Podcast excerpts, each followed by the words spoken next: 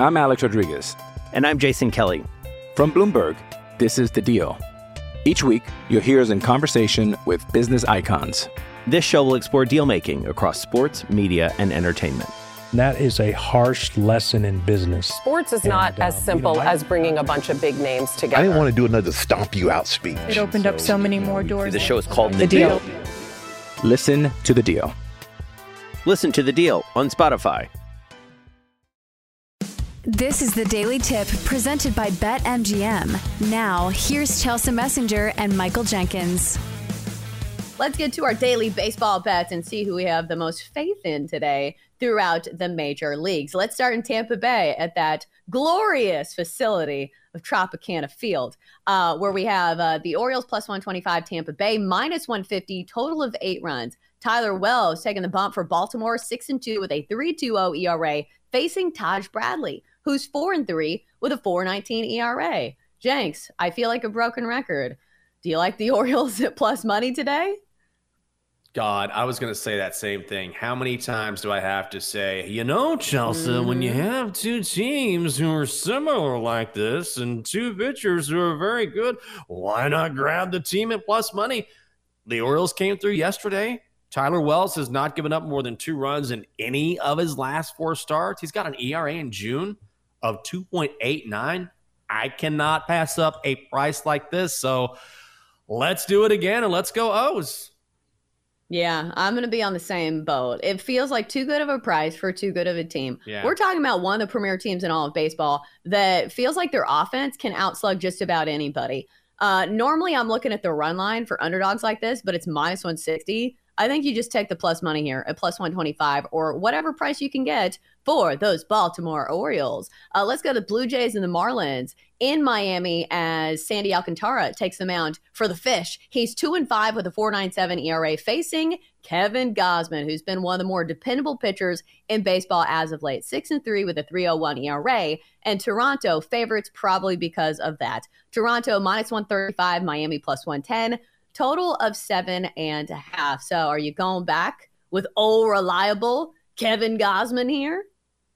I sure am. I will definitely be on Blue Jays money line today. And I I understand when you hear the name Sandy Alcantara, like, oh, you're fading him, but he just has not been the same pitcher that we saw last year that won the Cy Young.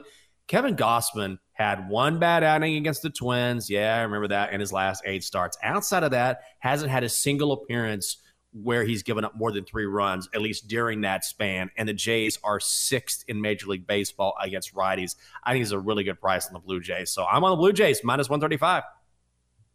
I think the sabotage factor is the Marlins have been playing some really good baseball. Last night, mm-hmm. they did get shut out in a close game between the Blue Jays and the Marlins, 2 nothing final score. But other than that, they had won five straight coming into last night's game. So it's not a team that I'm necessarily fading, especially with somebody like saying Sandy Alcantara, which I know it's not been a great mm-hmm. season for Sandy, but I feel like there's still a good pitcher in there somewhere. So would you be surprised if Sandy Alcantara went out there and dealt? And would you be surprised if the Marlins somehow found a way to win this game like they have been over the course of the season where they're sitting in second place in the NL East somehow? So I although I do side with you on the Blue Jays, I think it's not making the card for me for that reason. I don't think I'm ready to fade the Marlins in this spot. So let's go to Milwaukee Brewers and D-back squaring off. Arizona minus 140, Milwaukee plus 115. Total of eight runs. Zach Gallen against Julio Teheran, two pitchers who have been excellent this season. So which way are you leaning, Jenks? Or do you like a total? I like the Brewers here. And I, I, like the plus money, plus 115. Zach Gallen is clearly the better pitcher. There's no question about that. But if you look at how he's performed on the road, away from the desert, he hasn't been great. An ERA of 5.79. Teheran has given up only six earned runs in his last 30 and a third innings pitched. Brewers money line plus 115. I think the D backs are overvalued in this spot. I do think the Diamondbacks are still the better team, but I'm not willing to lay this type of juice, I think, especially with how good yeah. Julio Teheran's been pitching. I think the X factor is who's the better offense here? It's still Arizona. So I think that's your Mm-hmm. sabotage factor is that the D backs have been the much better offense, laid a six spot against Corbin Burnes the other day in Milwaukee. So if anybody can get to Julio Teheran, who's been pretty much untouchable for most of his time mm-hmm. with the Brewers, maybe it's the D backs. But I think the way I'm going to play this is first five under four and a half. First of all, I felt blessed, hashtag blessed, that we got a four and a half in the first five between two solid pitchers. So I think between one of these pitchers and one of these offenses, maybe one side will go cold. And I think both these pitchers are very capable of being good at least through five innings of work. So I'll go first five under four and a half. And we'll touch on this Dodgers Angels game just because Ohtani's pitching. Always a headline when, you know, the unicorn is on the slate. He's six and two, three two nine ERA. The line that I saw before this one was taken off the board was Angels mm-hmm. minus 140. I think the reason we're not seeing a line on this is because maybe we don't know for sure who's pitching for the Dodgers. But here's my question. I think the mm-hmm. other day we took the Angels at plus money because Ohtani was pitching, but now the market is back in on Ohtani. Are you taking the Angels as favorites here? I'm Alex Rodriguez. And I'm Jason Kelly. From Bloomberg, this is The Deal. Each week, you'll hear us in conversation with business icons.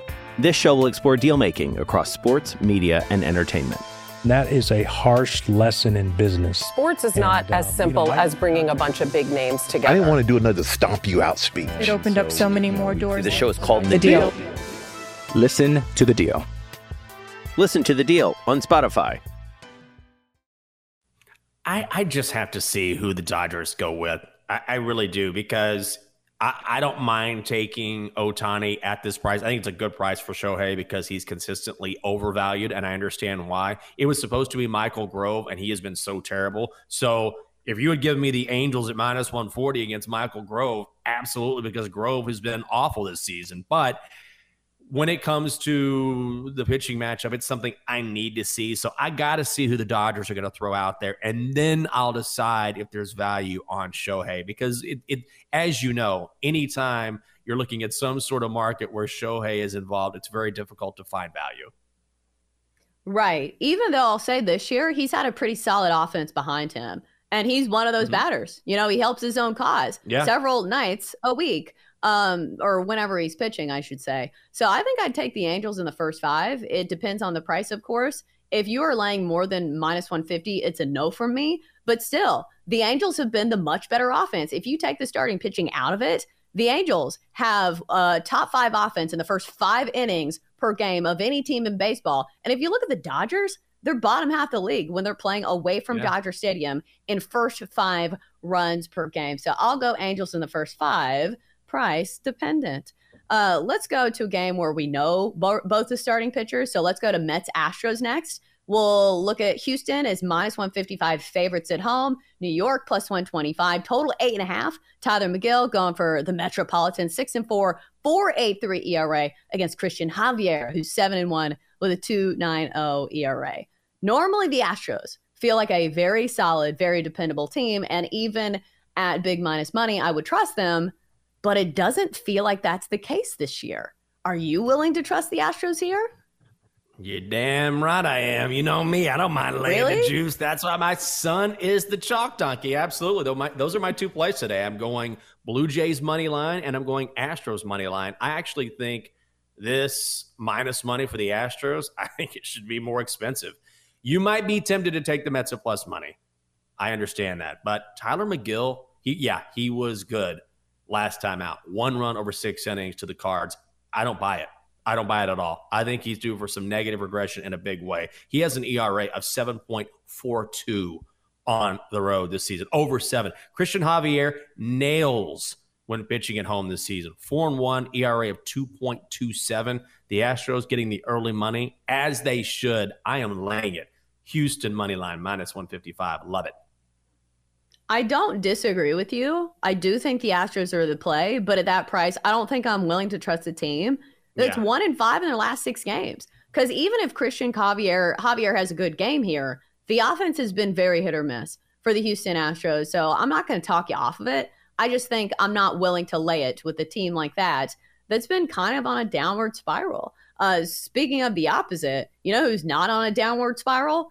The Cincinnati Reds. My goodness, have they been on absolute fire as they host the Rockies today? But they're big favorites. Minus 250 against the lowly Rockies. Andrew Abbott, speaking of being lights out, this guy's 3 0 with a zero ERA. Total of nine. We've got Kyle Freeland on the opposite side. Uh, Jenks, is there a way to play this one? Because I looked at this game last night and I said to myself, mm-hmm. oh, Cincinnati first five minus a half. It's minus 150. All beyond that. And then I checked it this morning and it's now minus 170. So is there a way to play this game for you? I don't think so. I, I, think the only way I would play it is to look at the over. Total is set at nine. If you want to look at an alternate total, which I often do, you can, but I wouldn't do it here. You just got to keep riding the hot hand. At some point, Andrew Abbott, mm-hmm. who has been great for the Reds since being called up, he's going to have some regression. He just has to. No question about it. And Kyle Freeland has given up at least four runs in his last four starts. Do you really want to get in front of those Reds bats right now? I certainly would not. And of course, we're talking about a hitter's ballpark, Great American Ballpark. Let's go over nine. Yeah, I like that as well. Uh, even though I think it might be Connor Seabold, uh, there is oh. a question for the Rockies pitchers, but still, I don't think it matters. The Reds bats have been so hot. I would take a look at a Reds team total, or like Jenks said, the over probably not a bad look as well. For more, listen to the Daily Tip presented by BetMGM. Weekday mornings from 6 to 9 Eastern on the BetQL network, the Audacy app, or wherever you get your podcasts.